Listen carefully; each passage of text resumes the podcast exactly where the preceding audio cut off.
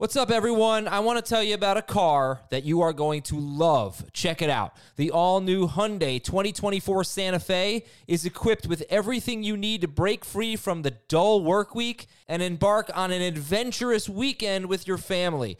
The all-new Hyundai Santa Fe's features like available H-Track all-wheel drive, standard third-row seating, I love that, available dual wireless charging pads ensure that you can take on any adventure. So let's say you're ready to take the family on a camping trip or something like that. The Santa Fe is perfect for you. You've got all-wheel drive. You can load everyone up in the third row. It's time to start being adventurous, and you need the right car, and that's the Hyundai twenty twenty-four Santa Fe. Learn more about the all-new Hyundai Santa Fe at Hyundai U S A dot com. Call five six two, three one four, four six zero three for complete details. This is Fantasy Football Today from C B S Sports. On his way to the end zone. I'll tell you what, that was a spectacular play. It's time to dominate your fantasy league. What a play! Off to the races. Touchdown. Oh, he's done it again. Now here's some combination of Adam, Dave, Jamie, Heath, and Ben. All right, everybody, we're going to try to stay positive today. It's a bit of a bummer to see Christian McCaffrey go down with a hamstring strain. Three, a bit of a bummer. Well, listen, maybe it's maybe it's not the basically season ender that he dealt with last year. He got hurt in week two, and he played only one more game. Maybe it's just, hey, put him on I R, misses three games, and we'll be fine. You know, uh, just hey, we, it's just a bit of a bummer that your fantasy season might be shipwrecked already, and it's not even October. Just a bit, just a smidge of a bummer. Doesn't have to be shipwrecked. I mean, I, I think you. You don't have Please. Okay. Listen, if he's out for the year, then you're probably in trouble. But if not, it's okay. It's you can deal with this, and he's not going to be out for the year. All right, just I'm telling you this. I saw the scans. Everything's going to be did. Fine. Yeah, they leaked. Um, how, long, how long is he going to be out for then, Doctor Acer? To me, it looks like a two to three week thing. Uh, some of the um, fibrous muscle tissue expanded. I don't know. I don't know if that's a word or not. Uh, welcome to the Friday show. Happy Friday, everybody, and we'll recap Carolina twenty-four, Houston nine. And Sam Darnold with another good fantasy game and three hundred yards passing against the Texans. And Brandon Cooks, oh, I should have done the math. I'm guessing he had like eighty percent of the receiving yards for the team. We could do that math. Also, great games right to preview. Now. Good. I don't think it's eighty percent, though. All right, you tell me. But we got Tampa Bay at the Rams. We got Cincinnati at Pittsburgh. We got Green Bay, San Francisco. We have Atlanta at the Giants, which is very intriguing for fantasy purposes. I'm not going to give the whole schedule. What's up, Jamie? Um, all right, let's talk about Christian McCaffrey. How many McCaffrey teams do you have? I just have one. Um, and, you know, to your point about your season being shipwrecked, uh, I had him in two leagues last year. One of the ones I had him in was Redraft League, one's Dynasty League. Uh, I still won the championship um, yeah. without him. I had Mike Davis, so that that certainly helped, but that it was not not fun.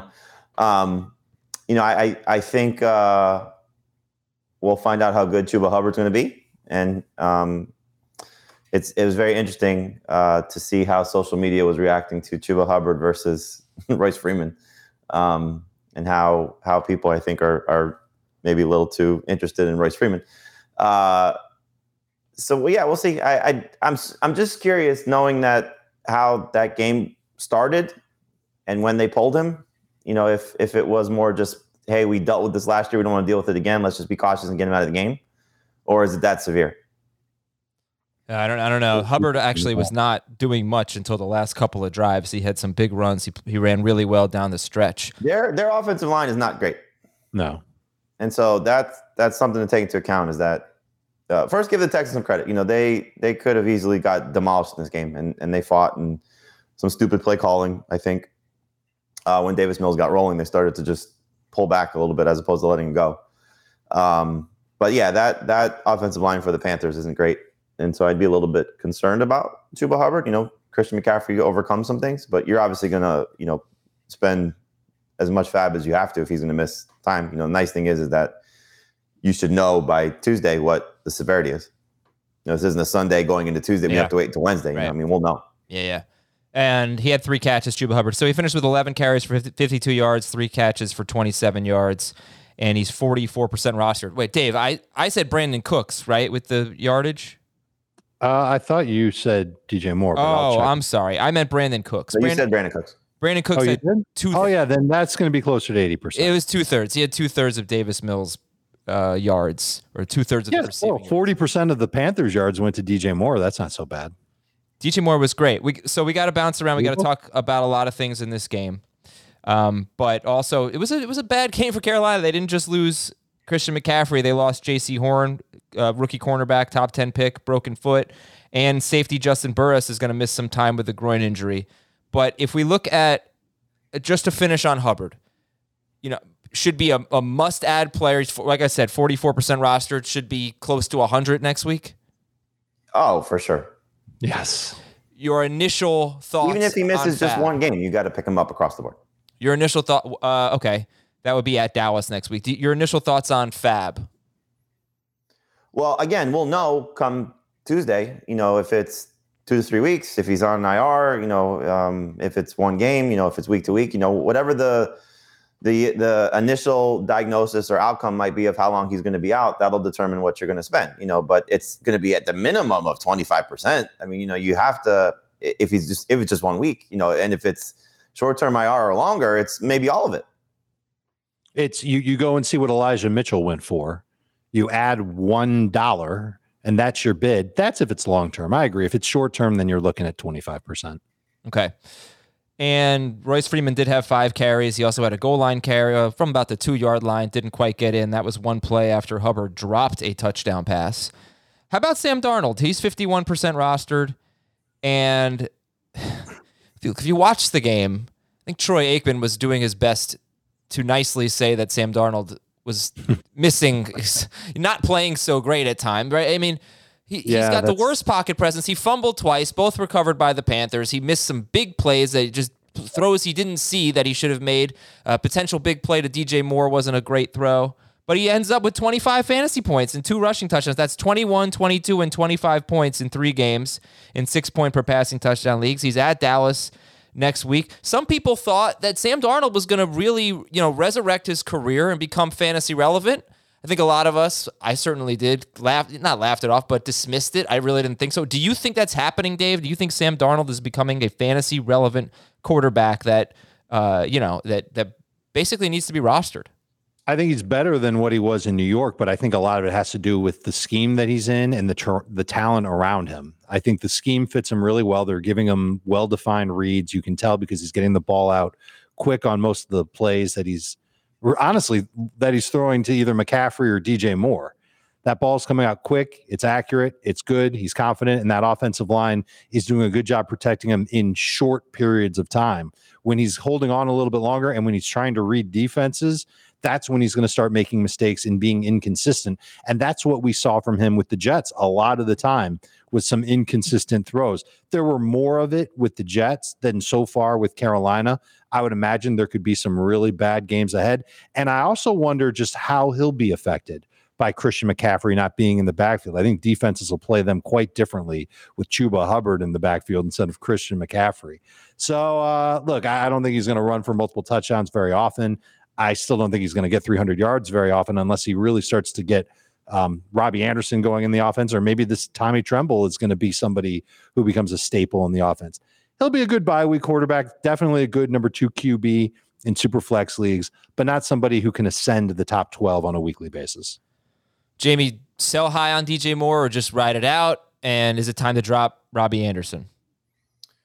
I mean, anytime, you know, you see a player like this that you drafted not in the top, you know, two two rounds or so, you can consider him a sell high candidate, but you know, you got to be getting something better in return. And that's probably only a running back that you think is going to get a lot of work at this point, but he's, he's awesome, you know, and he's been very good his entire career. You know, the, the thing that just is the problem, which is continuing to, to be the problem, is the touchdowns, one in three games. You know, that's typically about the pace that he's on, you know, one in four games. Yeah. Um, So, you know, hopefully that he, he can find the end zone a little bit more, but I mean, you just look at the target share, you look at the production the first three weeks, uh, you know, I'm very happy as a D J Moore fantasy manager. Uh, Robbie Anderson, I will give one more week because if McCaffrey's out facing Dallas, that's probably going to be a game where they're going to have to score. And so I'll give it one more opportunity, not to start, but to stash. Um, but if you have to cut him, I certainly understand it. You know, five catches through three weeks is clearly terrible. Um, so it's just been a very frustrating, you know, start for for Robbie Anderson. Imagine if he didn't have the touchdown against the Jets in week one, how bad it would have been. So would, would we be cutting him if he didn't have it? Uh, if if McCaffrey was healthy, then yes. Uh, you know, I mean, look, in ten-team leagues, it's easy to cut him because there's probably a lot of talent on the waiver wire. In twelve-team leagues, it's not not as easy to give up on a player so soon. Uh, but for whatever reason, um, I tweeted this last night that Sam Darnold, every time he looks at Robbie Anderson, he thinks of Adam Gase and gets P T S D. um, and so, uh, I, you know, I just wonder what the what the deal is, like why he's not looking at him. And and at one point, and I, I think Robbie just had the one catch. Um, at one point, the the list of players in this game alone that had more catches than Robbie Anderson. I mean, we're talking about Rex Burkhead and Dan Arnold and Alex Erickson and Jordan Akins. I mean, you just think of the names. It's like it's just it's it's it's so weird. I just don't I don't understand how he was such a part of this offense last year and so successful. First time with Joe Brady, first time back with Matt Rule since their days at Temple.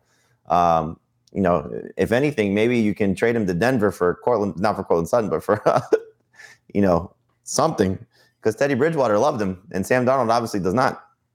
Mm-hmm. Well, he's always been a streaky wide receiver, but it's the targets that are just so alarming. Two targets last night. It, the the, the throw to D J Moore that you referenced, they showed uh, uh, the reverse camera angle, mm-hmm.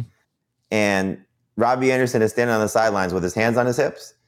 And I'm thinking to myself, A, yes, bad throw by Darnold. B, throw that to Robbie Anderson. That's wow. your deep guy.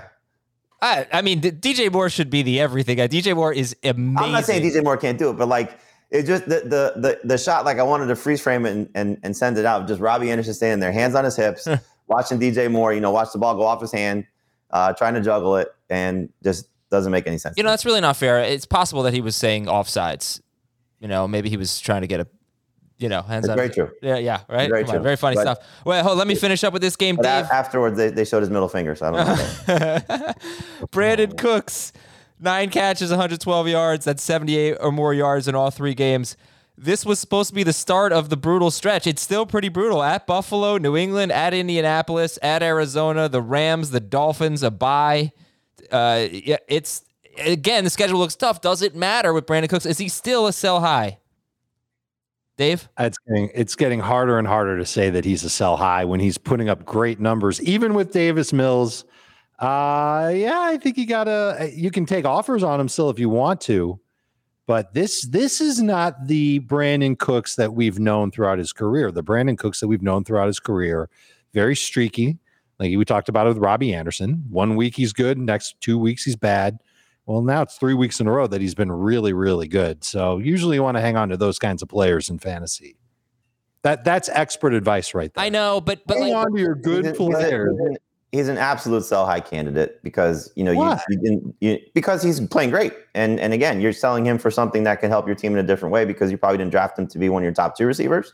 Um, you should be starting him as one of your top two receivers, but you didn't draft him that way.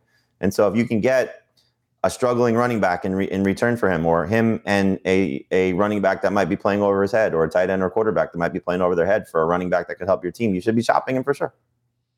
Yeah, and I, I know he had a great game, one hundred twelve yards, but Davis Mills threw for one hundred sixty-eight yards. And it while, doesn't matter. This offense yeah. is so bad, and he's the best player yeah, on it. And I, by leaps and bounds. They're completely force-feeding him the football. It's beautiful. I understand it's that, but way more than I thought it would be. There's still limitations to what someone can do with, with a quarterback.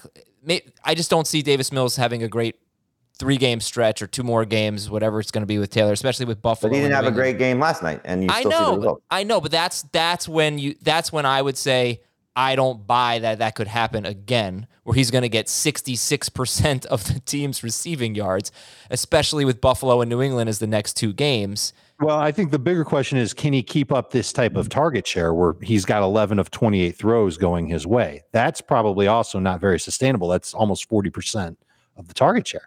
But he's still going to get a lot of target, at minimum eight targets from game yeah. to game. Is that out I'm of line? I'm not saying he stinks. I'm just saying... Right, you try to turn him into, we'll see who has a bad Yes, I mean, week. You absolutely should be shopping him. There's no reason to not shop him at this point because it's not, this is not sustainable. But I mean, like five for eighty is probably something that he could still do based on the amount of targets he's going to get. I like and so he's not going to completely fall off the face of the earth. Oh, this isn't, right, this right. isn't give him away or get whatever you can. Right. No, you should be getting something great in return. I'm not saying to trade him for anything. Yeah, yeah. You're trading okay. him for like. That's what I thought you were saying when you said you should absolutely sell high. Is that you just get whatever you can for Brandon Cooks? No, that's not what I said. You you you sell him high for somebody that's that's uh, a buy low candidate. So like if if I can turn Brandon Cooks and would you trade him for Clyde Edwards into Najee Harris? I'm trying to do that. If I can turn Brandon Cooks and and another player of that caliber into Antonio Gibson or Saquon Barkley, I'm a thousand percent trying yeah, to do that. That I'm doing too. Would you do it straight up for Clyde Edwards-Helaire? If I needed a running back, and that's the best I can do, and you know, Cooks is is is among my you know third receiver, fourth receiver, depending on the type of league that I'm in, then yeah, I would consider it. Okay, I wouldn't love it, but I consider it. Right. So shoot higher than that. Yes. Yeah, you should. Uh, yeah. Okay. But don't give him away. And Davis Mills isn't going to be the quarterback for the rest of the year either. Just to keep that in mind. But I just hate the schedule. I, I didn't like it last night either. It came through. All right, listen, Sunday, ten a.m. By the way, when we Eastern. do the autopsy on the twenty fourteen wide receiver draft class, how's it going to look yeah. two, three years from now? Right. It, uh, well, Devontae Adams was in that class or no? Yes. Yeah, yeah. So he'll be at the top. No, nah, Mike Evans might be at the top still, but. Ahead of of Adams? Well, body work. Uh, I don't think. Those I think Adams will be at the top. Cooks will be pretty close. It's, it's Evans and Adams at the top if if things continue for Adams. But Evans had a two three year head start on him. Allen yeah. Robinson was in that class. Yep. Yes. And Brandon Cooks and Odell Beckham and Sammy Watkins and who am I forgetting? Jordan Matthews. Jordan. I think I'm forgetting another star. Kelvin Benjamin. Do you remember who I thought was going to be the best guy in that class? Marquise Lee. Yeah, Marquise Lee. Uh, I loved him. Okay, listen, Sunday, ten a.m. Eastern. Why do I why do I bring these things up? ten a.m. to one p.m. Jarvis Eastern. In that class too. Who? Jarvis Landry. Oh, not yeah. bad. ten a.m. to one p.m. Eastern. Watch C B S Sports H Q.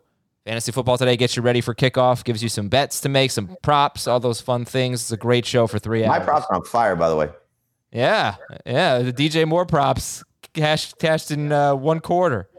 And if and you want to under you, under one and a half passing touchdowns at plus one ten. Mm-hmm. Yep.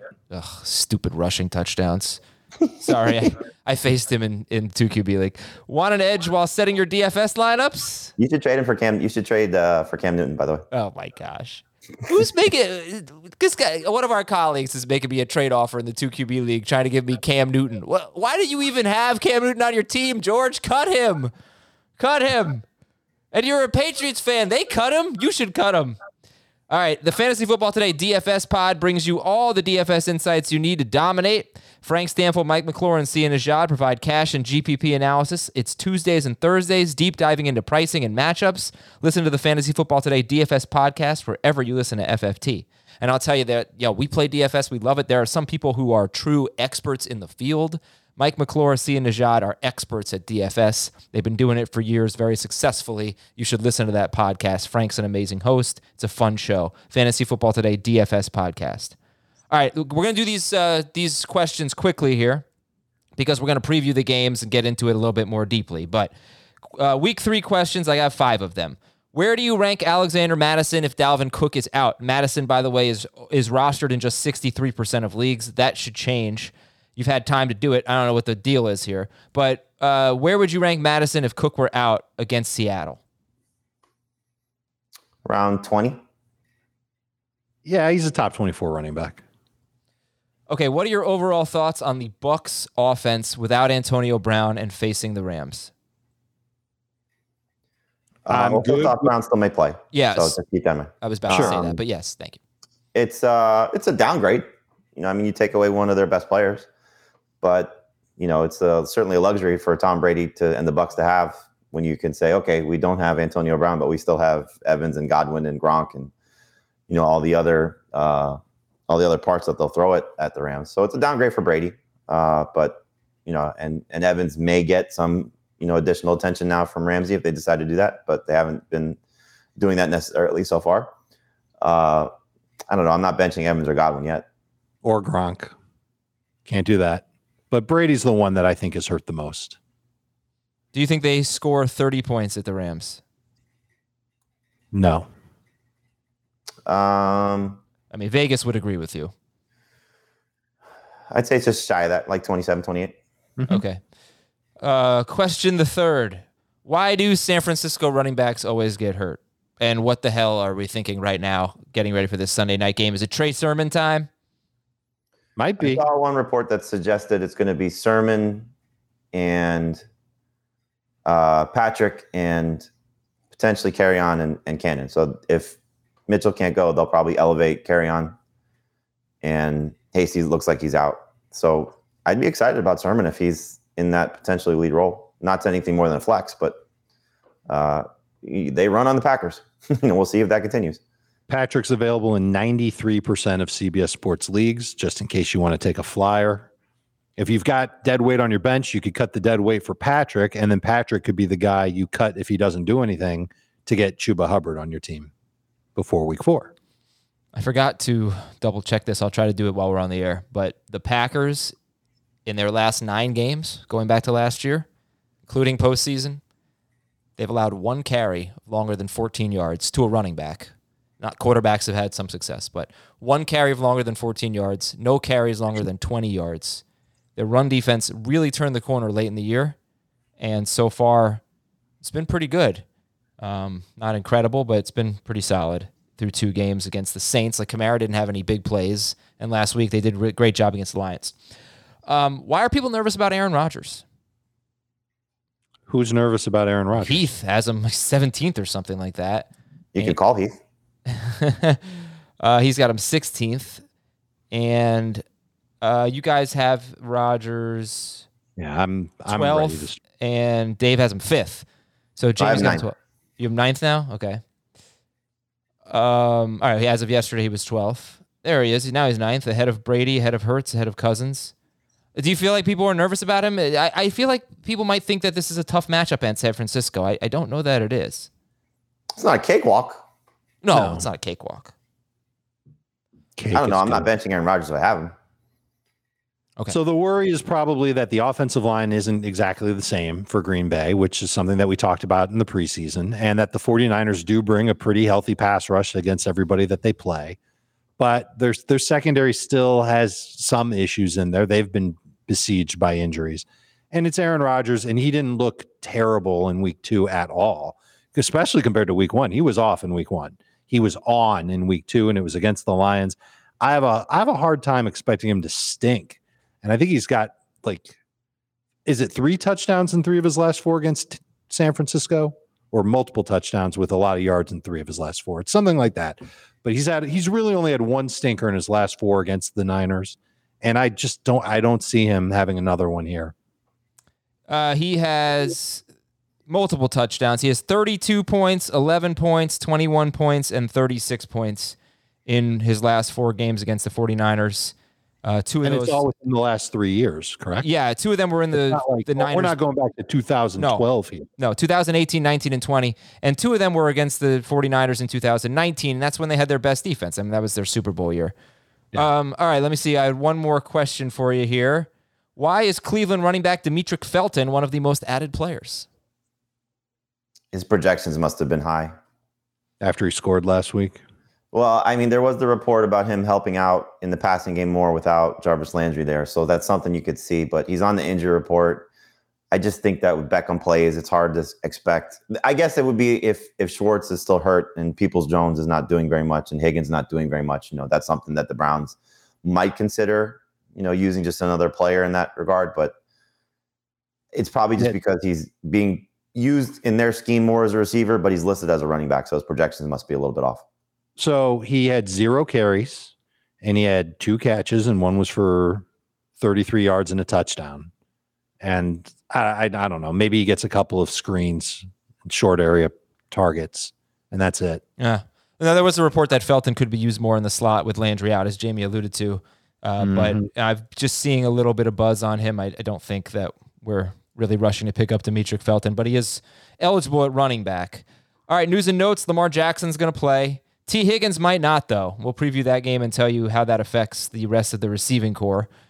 Trey Sermon making progress. Eli Mitchell. Felton played four snaps last week. Yeah, yeah. It's not even that his projects. Like, he's projected, I'm just looking at our site right now, for just shy of seven P P R points. But he's in the same range as Latavius Murray, Mark Ingram, for what it's worth last night, James Conner, and Sony Michel, which is still factoring in Darrell Henderson getting projections. So he's in that flex conversation. He's got more projected points than Zach Moss and Ronald Jones.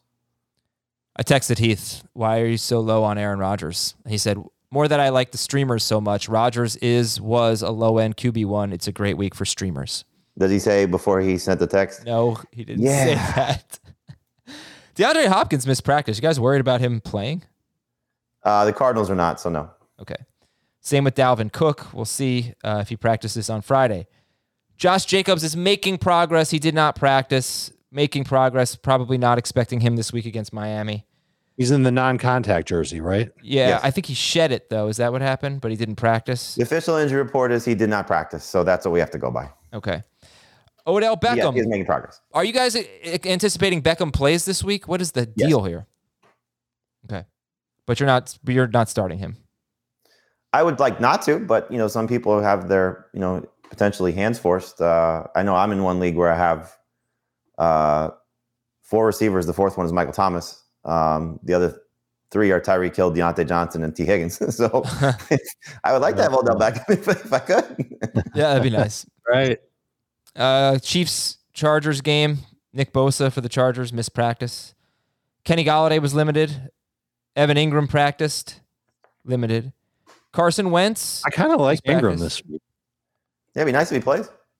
Yeah, yeah, he's widely available. I like him if he plays. Zach yes. Ertz is still on the reserve COVID list as they have a Monday night game. He has a little bit of extra time to get off that list. Amari Cooper's trending in the right direction. Looks like he's going to play. And the Colts may rotate their quarterbacks. I think we talked about this on the air late yesterday. Nick Eason and Brett Hundley. Uh, okay. Uh, would you start Beckham or Pittman? Uh, probably Beckham. I think I have Pittman higher in P P R. Okay. I do. Do you expect the following players, Ben Roethlisberger and Diontae Johnson? Yes and no. Yeah. Noah Fant and Tim Patrick against the Jets. I think Patrick was cleared of the injury report, if I'm not mistaken, but um, Fant, yes. Okay. Darrell Henderson against Tampa Bay. Today's the day, according to Sean McVay, so hopefully he, play, no he will play, and uh, that's what I will say. Hooray! And Marquise Brown at Detroit. He's on the injury list. Marquise Brown? Yeah, there was a, a story in The Athletic, which was, you know, talking about how he's, you know, he said he's finally happy about he's making plays, and he said he wishes he could practice more. So, you know, take that for what it's worth, but, you know, it'd be nice to see him out there practicing, but I would assume he's playing at this point. Mm, sounds like a lie. I, I've seen him on the injury report every week this season so far. And then he last goes out too. on Sundays and performs. Yeah, last season too. So I'm not okay. I'm not sweating it. All right, let's beat the waiver wire. I don't really have great beat the waiver wire suggestions. Chuba Hubbard. yeah. Baker Mayfield's at Minnesota. I'm sorry, Patrick is still on the injury report. I apologize. Tim Pat, okay. Uh, Baker Mayfield's at Minnesota. Chicago D S T against Detroit. Cincinnati D S T against Jacksonville. Colts at the Dolphins. Jacoby Brissett revenge game. Tennessee at the Jets. I don't know if you like any of those options. Bears against the Lions. Bengals against Jacksonville. Corey Davis revenge game. Uh, yeah. Oh, yeah. Jets Titans. Yeah, great call. Um, Titan. Yeah, Titans at the Jets. Colts at the Dolphins. Elijah Moore, go get him. Elijah Moore is on my list. That's Evan Ingram. One. This is the week. Anyone else that you guys? I, I, I put Evan Ingram and Elijah Moore on here, but I didn't. Really uh, have I would say because he's getting dropped, just because it's the Bengals. Trevor Lawrence, that could be a good bounce back game for him. All right. Uh, listen, I mean, it's if you have a free spot, maybe you stash that D S T that you really like for next week or something like that. Uh, I think there are some tough D S T matchups next week, like the Patriots have the Bucks, the Rams have the Cardinals or the Seahawks. I feel like the Ravens have a tough matchup, so you might Ravens have the Broncos in Denver. No, no then that's not super. Rams tough. Have the Cardinals, so yeah, that's going to be tough on L A. Who do the Steelers have? Steelers will take on the Packers in Green right, Bay. Right, so you might have to go D S T streamers next week, and yeah, you could get a get a jump on that. Stardometer for the last three games that we're going to preview late in the show. That would be uh, Detroit and Baltimore, Philadelphia at Dallas, and Minnesota, Seattle, which is basically just start everyone. Uh, Stardometer zero to ten. Start of the week, Tyson Williams. ten. twenty. All right. I'll say fifteen. I'll go right in the middle. Latavius Murray. Two. Uh, four in non-P P R, one in P P R. Marquise Brown. Nine. Uh, nine. All right. Sammy Watkins. Four.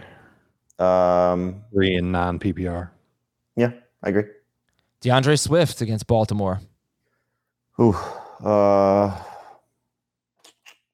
seven in P P R and six in non. Yeah. Mm-hmm. Okay, so based on the startometer, that means you're starting Tyson Williams over DeAndre Swift in any format. Okay. Jamal Williams? Uh, four Five. in P P R, three in non. Quintez Cephas? Uh, three. three. What was that, Jamie? A three in both? Three in both. All right, threes all around. Quint- Quintez Cephas for three. Miles Sanders at Dallas. Uh, six? Seven. six point nine. Nice. Uh, I like. I had a hard time really committing to seven just then, so I'll say six point nine. I'm struggling in one P P R league between him and James White. That's what I feel about him right now. Mm. I yeah. kind of like James White. Brandon Brooks is being replaced by a rookie, Landon Dickerson. Landon Dickerson. Yeah. So that's uh, that's going to be a downgrade. You know. Yeah, but then Dallas is an upgrade. Dallas is an upgrade. So Miles Sanders or DeAndre Swift? Swift. Uh, I'll say Swift over Sanders. Dallas's defense is okay. I don't think they're necessarily. I don't think there's. Let me. I don't think they're as bad as we thought they would be. It's quite possible. Believe it or not, even as they were getting torched by the Bucks, I was like, I don't know that Dallas is playing that poorly. I just think Tom, Tom Brady is no, in the Dan Quinn, zone. For what he did from week one to week two, fantastic job, you know, especially yeah. without Gregory and without Lawrence. Exactly. Parsons and was playing well, and Gregory's you know, back this week. Being all over the place. Yeah, they're not, they're not a cakewalk, but... I mean, you know, Austin Eckler had a good game against them. Sanders could have a good game. They should be. They, they, like we kept talking about how unlucky Justin Herbert was, right, and all the plays they left on the field. True. Right. Good point. Let's think about that. All right, Devontae yeah, and Smith. Sanders has obviously a great track record against the Cowboys. Devontae Smith at Dallas. That's uh, a seven. P P R. Six. Seven, six. Okay. Dallas Goedert. Do you care that his name is Dallas? Like, does that feel like a homecoming game for him? Remember I mean, when they played the Cowboys him. in Dallas before? So. How did he do? I think you're just noticing that. I, I'm not. I don't know how he did, though. But They so, wanted to draft him, and then the Eagles jumped them in the draft to take him. That's the folklore on Dallas Goedert. Uh, he's a startable tight end. Six.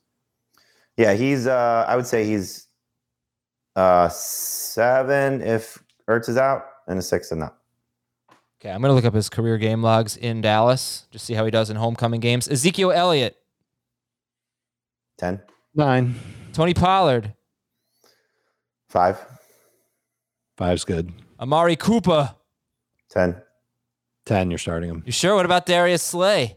He's had pretty good history against Cooper from what I... I don't know. Are we sure that Slay is going to shadow him? No, I'm not. All right, so ten. Okay. Kirk Cousins against Seattle. I like uh, eight. I'll say seven, but... That doesn't mean that I would say to sit him at all. I think I think that's got a chance to be a high-scoring shootout. Oh, I would say so. And how about K J? No, no, you mixed Bonanza, by the way. Say so. Oh, no, that's the Bonanza. Yeah. No, no, Seattle, no, Minnesota, not. Just so nope. You all don't have to wait around to the end. Bonanza. Everybody's no. scoring. Huh. Huge game. You jinxed it last week. Your jinx was back. Oh, my God. How did I possibly... That was a jinx-proof game. Dallas and the Chargers. Okay. We were uh, we were watching the game with our boss last week, and uh, I'm sitting next to him, and Pete, and he's asking about you know games to bet. and, uh, oh, the over was easy. Oh, it's so easy. Yeah. uh, Dallas Goedert has played three games in Dallas, and he has t- caught a touchdown in two of them. So lock of the week, start of the week. Uh, K J Osborne, zero to ten. I'm going to say five in P P R and four in non. This is the Vikings' new slot receiver. He's been playing predominantly in the slot, gets single coverage, has good long speed.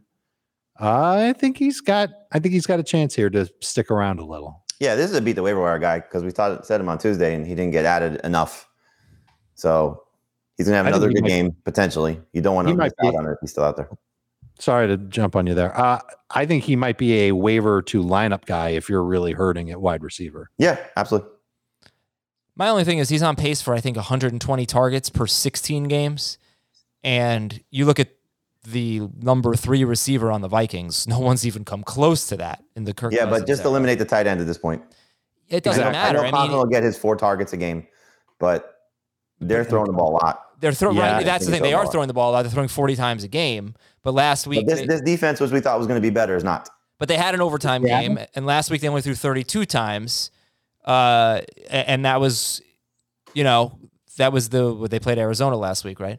Um, that was a shootout on the road in Arizona. No, sorry. Yeah, yeah, they play. I keep getting. Yeah. I keep getting like this Seattle. This is their first home game.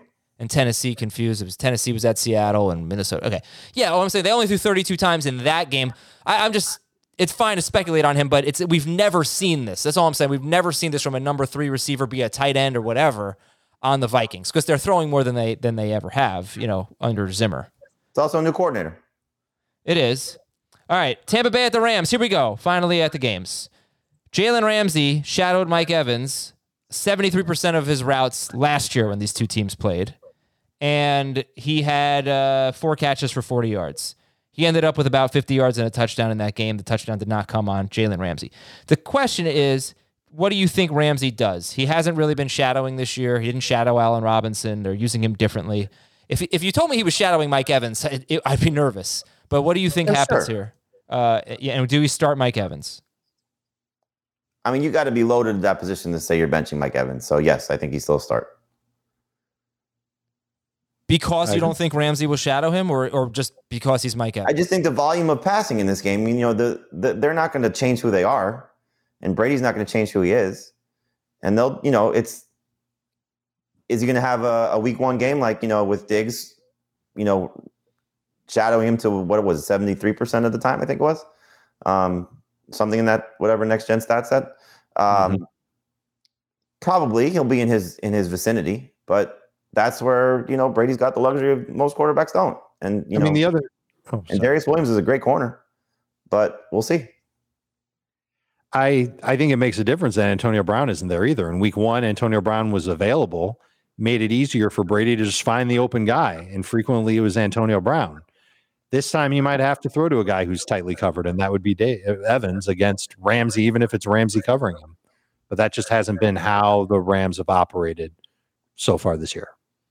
Yeah, that's that's the encouraging part. But when I look at, for example, what Marshawn Lattimore usually does to Mike Evans and what Jalen Ramsey did to Mike Evans last year, I don't think that he's a guy who's going to beat Jalen Ramsey if they decide to stick Ramsey on him, which might be an easier call now that Brown isn't playing. Or if Brown isn't playing, sorry. Brown might play, but seems unlikely. So I, I don't know. Makes me a little nervous about Evans. He's he's He can get locked down by good corners. Um, Godwin, obviously, everybody's going to start, right? But, you know.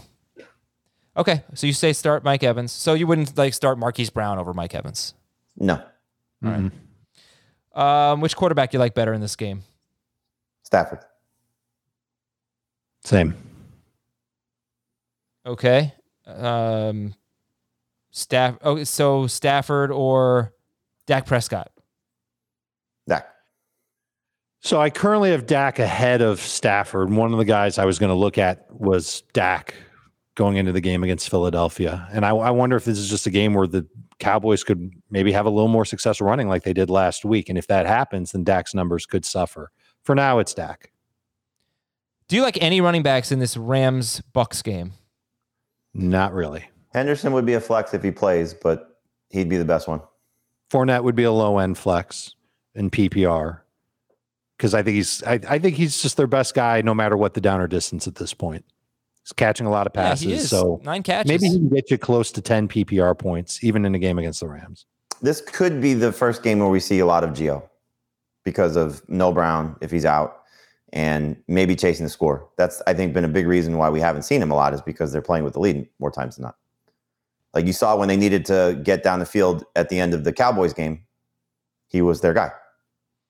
To finish up our thoughts on Brady, because I do think a lot of people will have questions on him this week, under the assumption that Antonio Brown is not playing and I, I don't know if I mentioned this on today's show. I mentioned it on H Q and on our live stream yesterday.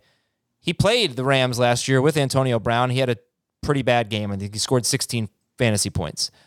Uh, I'm starting Jalen Hurts over him. I see you both have Jalen Hurts ranked ahead of Tom Brady, but none of the streamers, right? Not Daniel Jones or Teddy Bridgewater or any or Derek Carr or anything, right? No, because this should hopefully be a high-scoring game. I don't think Brady's going to fall on his face. Yeah, but is he going to? You know, I mean, look, we have a we have a benchmark now. Is, is he going to be better than th- Sam Darnold's twenty-five? I would say yes. Okay. Is it going to be his thirty-eight average? I would say no. No. Do you want to talk about how you would adjust your wide receiver rankings if Antonio Brown plays? Would that change much? I, sure. I would strongly consider Brown over Evans. Godwin will be at the top no matter what. But if Antonio Brown's there, and uh, I, I think there's a chance that Evans could draw some decent coverage, whether it's Williams or Ramsey from the Rams, then yeah, I think that there's a chance that Evans could be left high and dry. He got fed a lot last week, so maybe this week they lay off of him, and it might just be easier for Brady to hit those shorter targets from to Godwin and to A B. Uh, Brown would be third for me still. Even with um, even if he plays? Okay. Okay, uh, Rob Gronkowski is top four for Dave and Heath, or Dave and Jamie, excuse me, and seventh or eighth for Heath. Uh, yeah, I, I don't see who's going to sit Gronkowski, although you could have two options if you have Gronkowski. Would you start Would you start Rob Gronkowski over George Kittle this week? Yes. Mm-hmm. Wow. Would you start him over Kyle Pitts? Yes. I'd start him over everybody except for Kelsey, Waller, and Hockenson in P P R. Mm, okay. Agree. All right. Stafford is top twelve, and, you know, start Matthew Stafford. He's eighth for Jamie. Oh, he's eighth for everybody now. How about that? So just one quick point. When these teams have met each of the past two years, and last time they met, McVay had sixteen running back runs called. Everything else was a pass. It's fifty-one pass attempts. Two games ago, it was ten running back runs called and sixty-eight pass attempts. And that was with Jared Goff. So I, we know that he loves Stafford, and he's dialing up plenty of pass plays for Stafford. It wouldn't be a surprise if Stafford threw the ball fifty times. He's only thrown fifty-six passes in two games. They he's they're throwing the ball a lot, you know, I guess as a percentage, at least. If you go back to week one, they were pretty pass heavy until the fourth quarter when they were killing the lead. But they've run very few plays, and it's weird. It's not what we usually see from Sean McVay, so I, I don't know what that's all about. It's probably just a two-game fluke. Uh, they didn't have the ball much in week one, but they only ran fifty. They they ran sixty plays in week two and fifty in week one. But, I mean, that's just only Seattle and New Orleans have run fewer plays so far. Okay, I, I guess well, one hundred ten throw- plays through two weeks. Yeah, that's terrible. And I'll give. And how many pass attempts does Stafford have? We can fifty, see how pass fifty-six. Okay, so that's right around fifty-fifty. He may get that in this game. Yeah, I, right. Things should change here. Um, like I said, week one, they were pretty pass heavy, and then they just, I think Darrell Henderson had nine carries in the fourth quarter. Uh, so Henderson, so you would start Henderson if he plays over Fournette? I would, yes. I Dave? think I would too. Interesting. Okay. Uh, I imagine there's a lot of running backs you would start over both of them anyway. Yes. And same with Michelle. Okay. But let's put it this way. If Dalvin Cook is out and Henderson plays, I would start Madison ahead of Henderson. Agree. Would you start Sermon if Mitchell's out over Henderson? I would, yes. Yeah, I think I would. All right. Starter said Cooper Kupp off to somewhat of a slow start, less than three hundred yards in two games. Mm. But what about Robert Woods? Uh, yes, big bounce back game coming. I think so too. Yeah, I might put out some offers. Tyler Higbee is top twelve. Like him, love him. What do you think? Like, I like him as well. He's a good alternative in the in the uh, quick pass game to running the ball. So if they're shy about running the football, like they've been over their past few meetings with the Bucs, throwing some short passes to Higbee makes a lot of sense. Yeah, I think this might be a weak spot for Tampa Bay. They were really bad against tight ends in the second half of twenty twenty. And so far, Dalton Schultz and Blake Jarwin combined for sixty-five yards, caught all nine of their targets. Kyle Pitts had five catches for seventy-three yards on six targets. Uh, so Higbee, he's, only, he's still eighty-four percent rostered. Nobody freaked out. Nobody dropped him. Or very few people did anyway. Which do you, would you start a D S T in this game? Uh, no, if you can avoid it. Right, but I still have I still have the Rams D S T in my top twelve. I don't think I the Bucs are probably going to be really close to there. Yeah, I've got the Bucs at fourteen. Um, I got a weird feeling about the Bengals D S T this week. I would start them over the Bucs.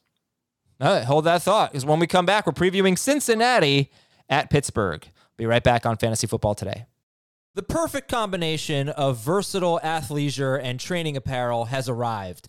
Thanks to the visionary minds of New Balance, Clutch Athletics, and Rich Paul, the designs reflect the heart of the athlete and the spirit of the community. With rising defensive football stars Will Anderson and Chase Young on the roster, Clutch Athletics brings the best innovative gear to all athletes, giving them style and performance on and off the field. Learn more and purchase Clutch Athletics at new balance dot com. This episode is brought to you by Progressive Insurance. Whether you love true crime or comedy, celebrity interviews or news, you call the shots on what's in your podcast queue. And guess what? Now you can call them on your auto insurance too, with the Name Your Price tool from Progressive. It works just the way it sounds. You tell Progressive how much you want to pay for car insurance, and they'll show you coverage options that fit your budget. Get your quote today at progressive dot com to join the over twenty-eight million drivers who trust Progressive. Progressive Casualty Insurance Company and Affiliates. Price and coverage match limited by state law. Bengals and Steelers. Well, it would be nice to have all the wide receivers healthy in this game. But here's your stat of the game as it relates to Najee Harris. The Bengals have faced two running backs, Dalvin Cook and David Montgomery. Both of them had twenty carries for sixty-one yards. Uh, is Najee Harris a must start? Yes. I got him ranked that way. It's easier to do it in P P R than non-P P R. Frankly, I'd be a little surprised if he had sixty-one rush yards, just because the offensive line has been an absolute killer for them. We know that Roethlisberger isn't playing at one hundred percent. And if they don't have Diontae Johnson, that's that's going to hurt them in the passing game too. Could it help Najee Harris if they don't have Deion, if they Deion could Johnson. Run the ball effectively and have demonstrated that within the first two weeks of the season, then I would say yes. Mike Tomlin did say we got to run the ball better. So, yeah. I mean, they so said that a lot that last year. The offseason, he said that they, they, draft. I mean, right. They said that a lot you can, last you year. Wish it into existence. It doesn't mean it's going to happen. All right, fine. Would you start Madison or, obviously, if Cook is out, or Najee? Najee. I, mean, I have Najee ranked higher. All right. Why don't we stick? I don't know how good I feel about it. Why don't we stick with the Steelers here? Sit Ben Roethlisberger. He has twenty-eight fantasy points in two games. Uh, the Bengals' pass defense has not been so good in against Cousins and uh, and the Bears, or Dalton at least. And all right, give me your Jamie. Give me your thoughts on the wide receivers with and without Diontae Johnson. Uh, Johnson plays; he's still the best one, even if he's at less than one hundred percent. He just gets too many targets, and that's Ben's guy. If Johnson is out, it, it'd be it's basically the same. It's Johnson, Juju, Claypool, and then it's just Juju, Claypool, and then don't even bother with James Washington because I don't want to trust him. Um, but They're like, I think they're borderline starters. Juju's a borderline starter in P P R if if Diontae Johnson's out. Claypool's, you know, probably a borderline starter in non-P P R if, if Johnson's out. Um, but, you know, it, is this Ben playing possum again, or is this Ben really hurt? You know, we just don't know. So I don't necessarily fear this Bengals defense uh, from, you know, a healthy Steelers offense if everybody was healthy. But if Ben is less than one hundred percent, then, then you know what Dave said about the Bengals D S T is certainly worth looking into. And look, Chase Claypool, there were three games last year that Diontae Johnson either missed or left very early, fewer than twenty-five percent of the snaps. And Claypool led the team in receiving in two of those three games. He seemed to benefit. Sure. And Juju, I'm very concerned so far about what we're seeing from Juju because... You mean going going left and right is not the way to play wide receiver? I, I, somehow his A DOT is even lower than it was last year. It's four point five yards. That's his average depth of target. So how yeah. do you make big plays when you're getting targeted four to five yards down the field on average? Uh, you're supposed to break away from your tackle and pick up yards after the catch, and that's something that he has done in the past, but not with regular frequency. But this is extreme, and it just looks like the same type of year that he had last year, which is safe. All they're doing is all this pre-snap stuff. It's just like, hey, look, look, it's a lot of flashy movement around, and then once the ball snapped, it's the same thing. They put on lipstick and eyeshadow, and it's the same offense otherwise. That's the difference. Would you start Marquise Brown over a Steelers wide receiver? Yes, not Diontae. Yeah, yeah. Okay, okay, well, and let's now let's go to the to uh, the Bengals. So we're sitting Burrow. Dave, you have him the highest, I think, it's about sixteenth. Sure. I, I think he's absolutely worth considering if you've been streaming quarterbacks to begin the year, if you're frustrated with Ryan Tannehill. Uh, I, I, I'd like to really use him if T J Watt doesn't play. Watt was limited in practice so far, so it sounds like he's going to play. That'll hurt him. It's still not a great offensive line in Cincinnati either, but I think he's got a chance to find a couple of touchdowns, and that makes him a decent streaming. I, there's one league where I've got him and Tannehill. I'm starting him over Tannehill. It's been a weird start for them because the low pass attempts, twenty-seven pass attempts in week one, you know, that's not something we were used to seeing from him last year, lowest pass attempt so far. And he got lucky if you started him last week to get you what he got you, because a lot of that came late with the, mm-hmm. the turnovers from the Bears. So if he doesn't have Tee Higgins, completely hands off Joe Burrow. Sure, that's fair. All right, so then, Jamie, tell me about the Bengals wide receivers with and without Tee Higgins. I mean, you're starting Ja'Marr Chase. I haven't seen this, the practice report yet for Joe Hayden. Uh, Devin Bush is returning. You know, he's off the practice report, so they are getting at least one guy back there. So that's going to be a problem a little bit for Joe Mixon in the passing game, because they could not cover anybody last week in terms of whatever the Raiders tried to do. Jamie, with the running backs. He practiced in full. Devin Bush. No, Joe Hayden. Oh, wait, yeah. So it's going to be a little rough. That'll help. A little them. rough for, for Ja'Marr Chase, but um, you're still starting him. And then Tyler Boyd, I think you know what you're getting at this point. Okay. So he's a he's a he's a high end number three receiver in P P R and a low end number number three receiver in non P P R. So who's the best receiver in this game if they're all healthy? Diontae? Diontae. Uh, I would go Diontae, Chase, Higgins if he plays, Juju, Claypool, Boyd in non P P R, and just flip flop, put Boyd over Juju and Claypool in, in P P R. Okay, and then let's say, ready for this? Higgins is out, Diontae is in. Would you start Ja'Marr Chase or Diontae Johnson? Johnson. Uh, still Diontae Johnson, yeah. Okay. Uh, Joe Mixon's a must start, and that would be it. All right. Which uh, which D S T do you like better? As it stands now, I believe I have the Bengals over the Steelers. Yeah, the Steelers. Watt, if, if Watt plays, then that's an easy change. Okay. And Pat Freiermuth is outside the top fifteen, but he's ranked. He's ranked. Right. Like, he would be a stash guy if there weren't already like six stash guys that we've already named. And if you're if you're stuck and Deontae's out, that's a guy I would look to in a deeper league. Mm-hmm. Because he had four catches last week. Well. Yeah. He's playing more snaps than Ebron. All right, Atlanta at the Giants. And stat of the game. This is one of the four teams, Atlanta, that does not have a forty-yard pass play. Matt Ryan's intended air yards per pass attempt is four point three. It has been over eight each of the previous three seasons, probably going back before that, but Pro Football Reference doesn't track it uh, it's so that far back. But he's twenty-sixth in air yards, Matt Ryan. He's thirty-first in air yards per pass attempt. It's just weird. This is not what we usually see from the Falcons. You guys all have Daniel Jones ahead of Matt Ryan, right? Speak for Heath. Yeah, by far, yeah. yeah. Okay. Um... Yeah, I, had Darnold ahead of him. Bridgewater's ahead of him. I, I mean, I guess in one quarterback leagues, I don't see Ryan being started a lot, but the Giants' pass defense hasn't been good. They've been terrible on third down. Bridgewater scored twenty-three. Heineke scored twenty-three.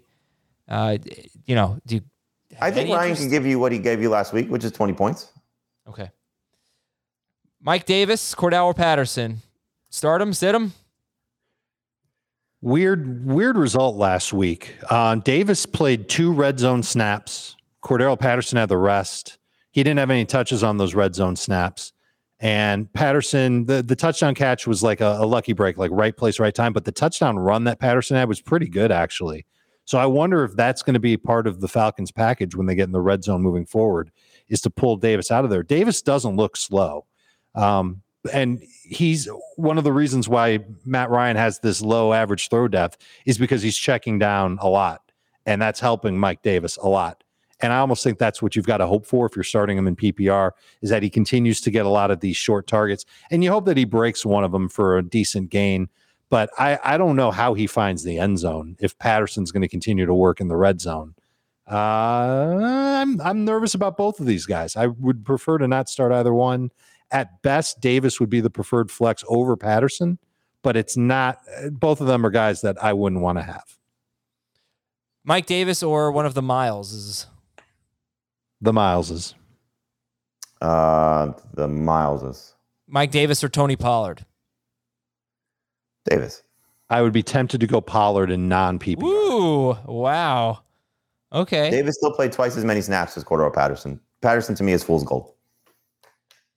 It, yeah, and then it's the question of the matchup. Is it a tough matchup? I, you know, they've been pretty good against the run, but not great. I don't think it's a matchup you have to avoid.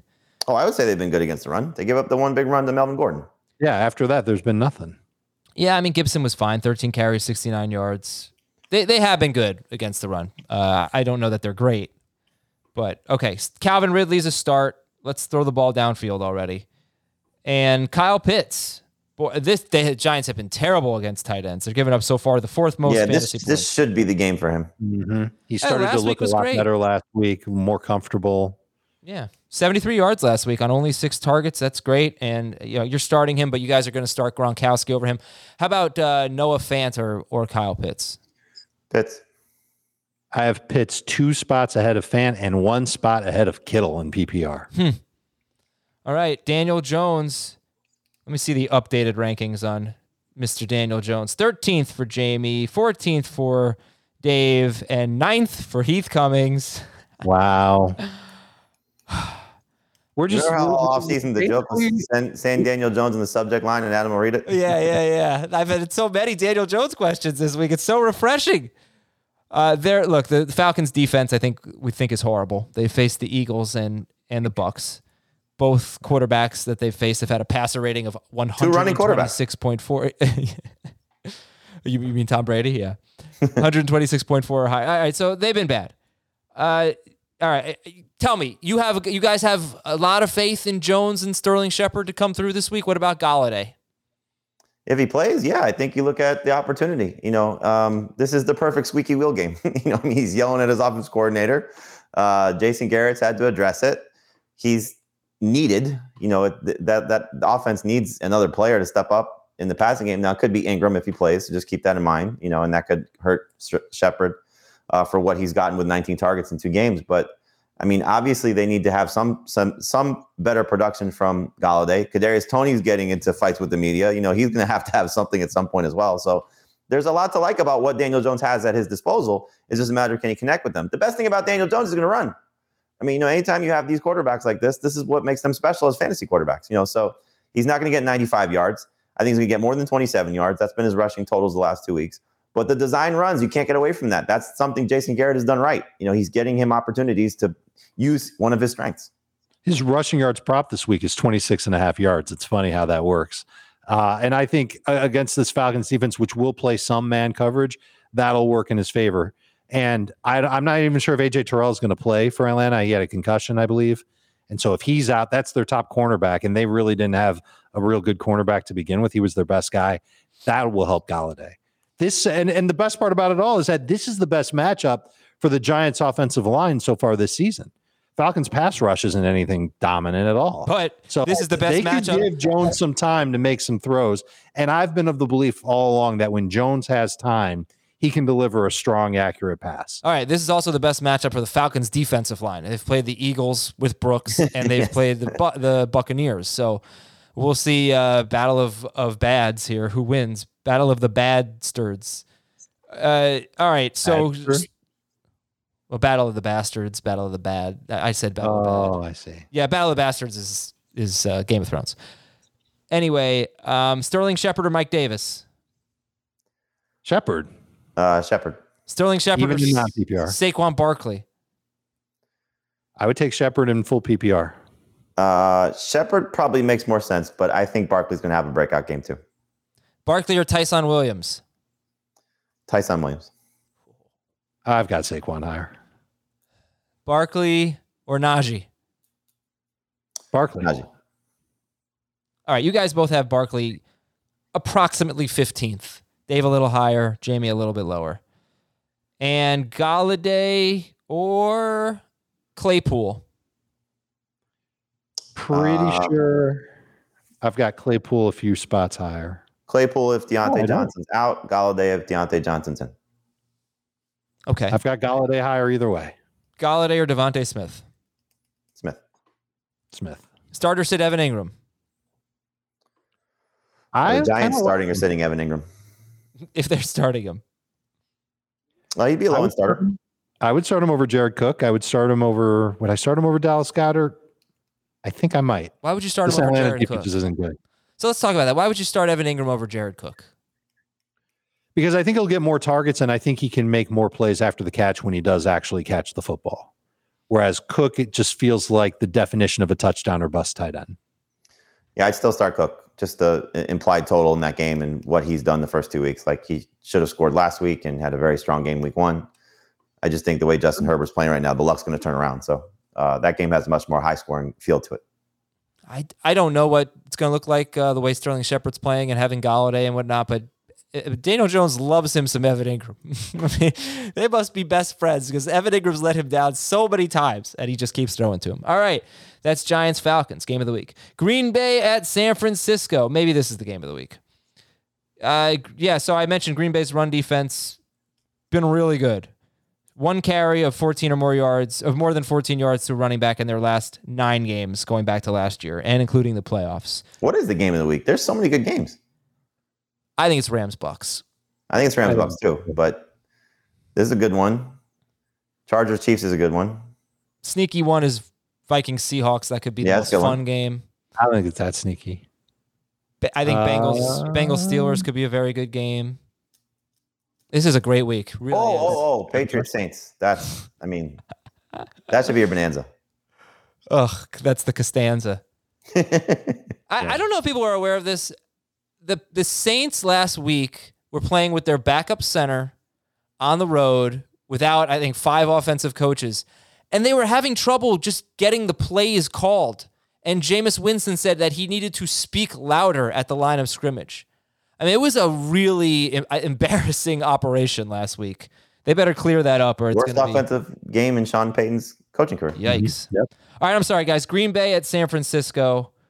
So Green Bay is easy, right? I mean, we talked about Rodgers, start Jones, start Adams. Uh, Robert Tonyan, start or sit? Start.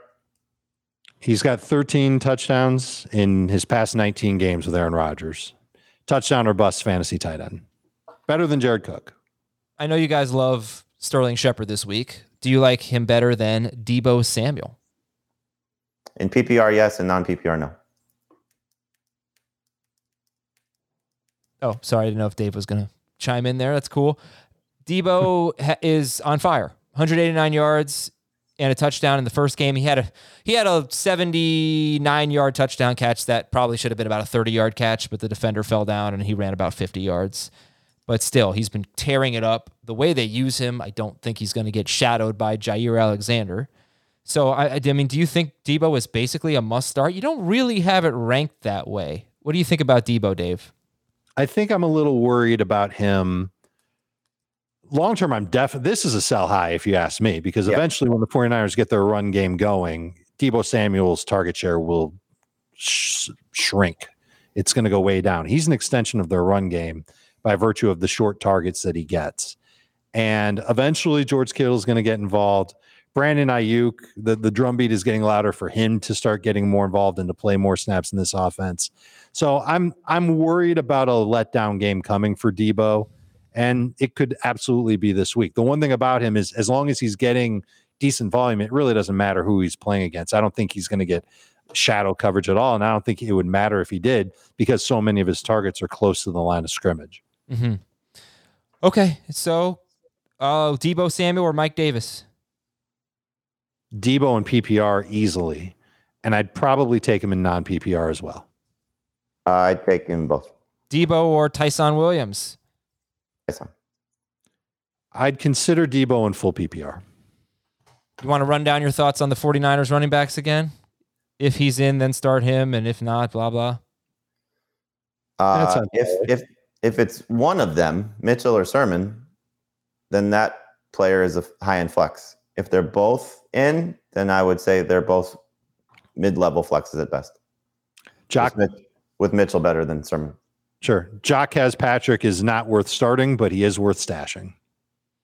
Okay. He's a, you- he's a big physical running back who ran inside zone in the X F L, and you can adapt to outside zone running pretty easily if you know how to do inside zone. My guess is that that's what he's being taught right now. All right, listen, if you want to hear more about Aaron Rodgers, go to about the seventeen to eighteen minute mark. We have the, uh, the it's probably closer to about twenty minutes where we talked about Rodgers, but uh, it was the five questions for week three. Why are people afraid of Aaron Rodgers? Uh, turns out Heath really isn't. He just likes the streamers a lot. And yeah, start Rodgers, but you might have some other options. Like you'd start Jalen Hurts over Rodgers. Guys? Certainly four points for passing touchdowns. I, I They're close in six. Yeah, I, I would take Rodgers. Okay. So far, Jared Goff scored thirty-four points, but on fifty-seven pass attempts against San Francisco. And Jalen Hurts had a disappointing game with twenty-one fantasy points, but should have had a deep touchdown. And don't start Jimmy Garoppolo. George his, his numbers came with his legs, though. Just keep that in mind. Yeah. I did say it was just, yeah. Uh, George Kittle, top six in both formats. He has nine targets in two games. I think Debo has twenty. So let's get going here. Green Bay's given up three touchdowns to tight ends so far. And sit the D S Ts. All right, guys, let's go ten minutes for our last three games. We already talked about them earlier. Baltimore uh, getting a little healthier, but I don't know that they're going to have Deshaun Elliott, their safety. Brandon Williams, though, their nose tackle, was limited in practice. And that's a good sign. He left last game, last week's game with an injury. Stat of the game, Baltimore is giving up two point seven yards per carry to running backs. So... your general feelings on DeAndre Swift, Jamie? You're going to have to make plays in the passing game. You know, I, I think it's going to be a lot of garbage time as well. You know, I don't think they're going to have a lot of success in, in the first, you know, three-plus quarters probably. I mean, that's kind of been the M O right now. So we have one productive game for this backfield, one terrible game for this backfield, so probably somewhere in between. Um, you know, if if they do the the thing that teams typically do against Baltimore is, you know, when teams are blitzing them, you throw to your backs. So this uh, Quintez Cephas is worth picking up in, in deeper leagues, but this is still clearly a terrible receiving core. Like we said, going into the season, and nothing's changed. Uh, it's got worse. So, you know, I, I mean, it's Hawkinson and, and hopefully the two guys, you know, that, that line up behind Jared Goff, and, and that's where he's leaning. But we're not starting Jamal Williams. No, I mean, his usage last week was was annoying and production was worse. The running backs t- had... twenty targets combined in week one and eight targets in week two. And they were playing from behind in both games. So a little frustrating to see little usage from them. Cephas ran a bunch of crossing routes, and I wonder if he was used to maybe take some pressure off of the running backs. Um, and honestly, Cephas, the, the touchdown that he had, broken coverage. The longer play he had, broken coverage, and it was a busted play anyway. So I'm not as high on Cephas becoming something in this offense other than someone who siphons targets away from who we want them to throw to, and that's Swift and Williams. Yeah, also keep in mind Jared Goff threw fifty-seven times in week one, and he threw thirty-six times in week two. That's not a bad number, but you just couldn't, you could not expect the same type of production that you saw from the Lions running backs in week one. Sure. Well, it's also with the way Baltimore runs the ball, time of possession is going to be a problem for For the Lions. Yeah, it should be. And, but and I guess, you know, there's good and there's bad, right? Because they're probably going to be trailing in this game. And three of uh, Swift's four catches, I want to say, came on the last drive of the game against mm-hmm. the, against Green Bay when it was out of reach. He had one catch going to that drive. He had four targets on that drive alone. Uh, hopefully, you get a little more garbage time here. Mark Marquise Brown is off to a great start. He is a top thirty wide receiver for you guys. I think he's a little bit lower than that for Dave in full P P R, uh, but. Yeah, he's, he's tough to bench right now. I think it's like eight games in a row going back to last year, at least twelve P P R points. Wow. Yeah, well, yeah, he's going to be higher for me. Okay. All right. I will, I will get him in my lineup. Let's see. Uh, Marquise Brown or DeAndre Swift? Uh, whew, boy. Um, I think it's easy to go Brown in non-P P R and half P P R. Yeah. And I think I'm going to take my chances with Brown over Swift in full P P R. It's just it's just so, you know, the touches should favor Swift, and you hope he does something with them. Yeah.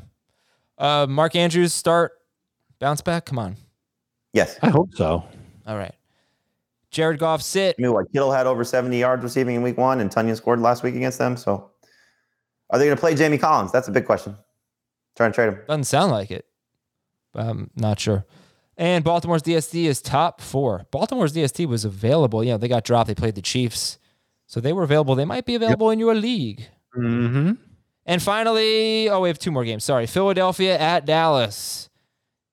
And the big injuries for uh, for the Eagles, the Brandons. Brandon Graham out for the year. Brandon Brooks on I R. Yeah, both are big, but the Brandon Graham injury is just absolutely huge. So, stat of the game. DeVonta Smith has a twenty-five percent target share. That's great. He was a dud yeah. last week, but he still got some target. I think he had seven targets last week. He had a lot of deep targets last week, and they were a bunch were off target. Two were underthrown. He almost made a play on both of them. So really good talent. Should get some shorter targets, but he also has the potential to, you know, jailbreak one with a deep play. This yeah. Cowboys defense, they've they've allowed three one hundred yard receivers in two games, plus another receiver with ninety-one yards. Yeah, yeah. yeah. And it was the Bucs and the Chargers, but still. So Devon, so you guys like Marquise Brown better than DeVonta Smith, right? You said. I yeah. think I'm going to take Smith over Brown. Oh, okay. They're close. What else? I, like I would take Brown over Smith. Would you start DeVonta Smith or James White? Smith. Smith. I have that decision in P P R, and I'm starting Smith. I like it. DeVonta Smith or Robert Woods. There's your evil laugh. Robert uh, Woods. I, I, I would take my chances on Woods. Okay, Dave, can you do the laugh from of Eric in uh, Billy Madison? I don't know if I can do that laugh really well. I'll give it a shot, though. Yes. Nice work. That's my impersonation of uh, Carl impersonating Eric's laugh. Yeah. Crazy Carl. All right, so in terms of Hurts, we'll come back to Miles Sanders in just a bit. We already talked about him a little bit, but Hurts, Dak, Cooper, Lamb, start him, right? Just start him. Dak yeah. over Hurts as of now, but otherwise, yes. What could change? I mean, obviously the Amari Cooper injury, is that what could change it? Uh, obviously, if Cooper does, if I, I think you just start the Cowboys receivers as long as they're healthy, no matter what. I'm maybe I'm a little skittish about all of a sudden the Cowboys realizing that they can run the football. You know, Zach Martin comes back and they're they're running to the right side like bosses. And we know that Brandon Graham's out for the Eagles. That might further encourage them to run the football more. And we know that it, we knew it was unsustainable that Dak was going to throw fifty-eight times every single week. So that I think they might stick with their run game a little bit more than we'd really like them to for fantasy purposes. Okay, Tony Pollard, is he a top thirty guy this week?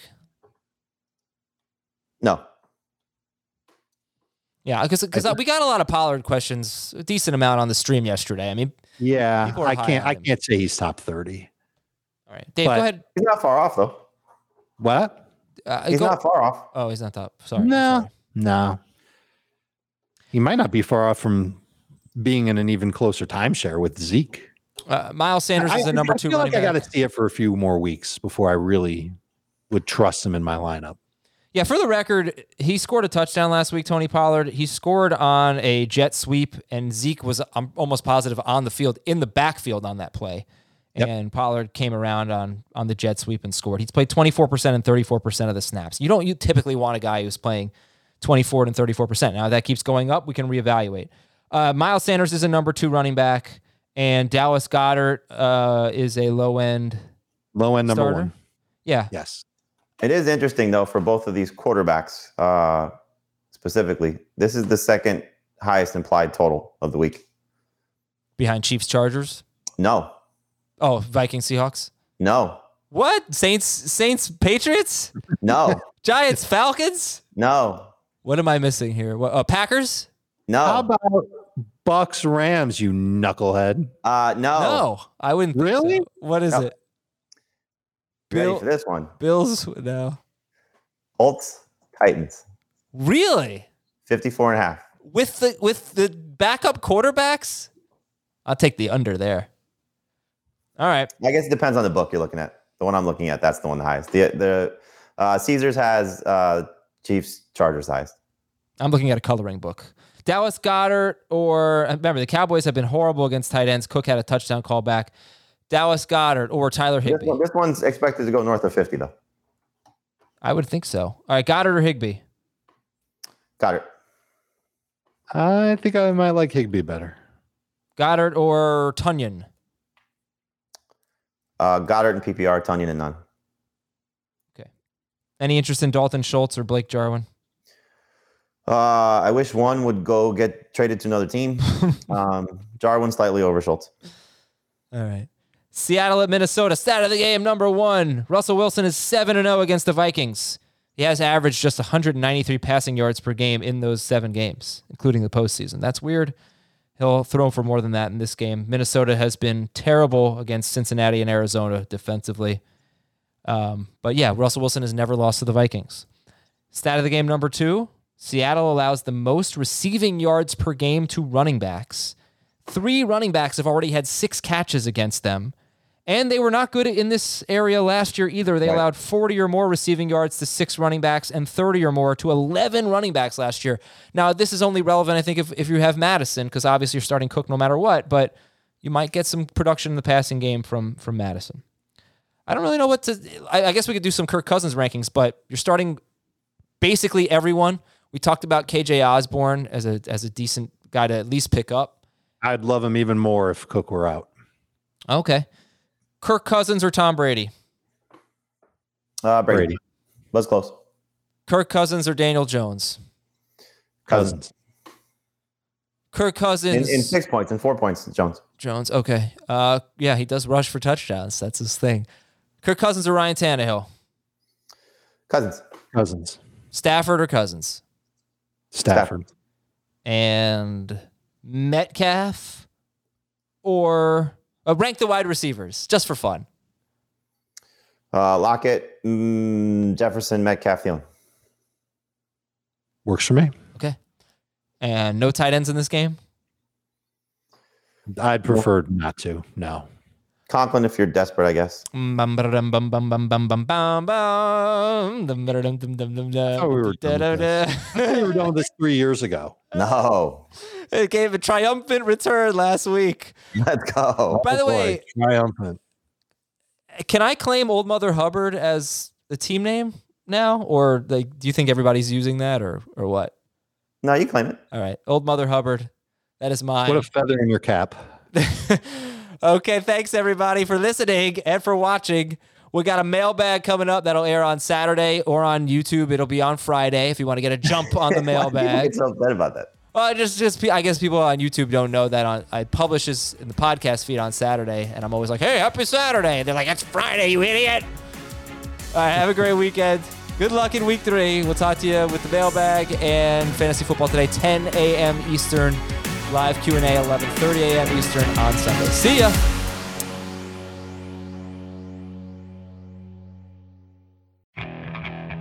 Okay, picture this. It's Friday afternoon when a thought hits you.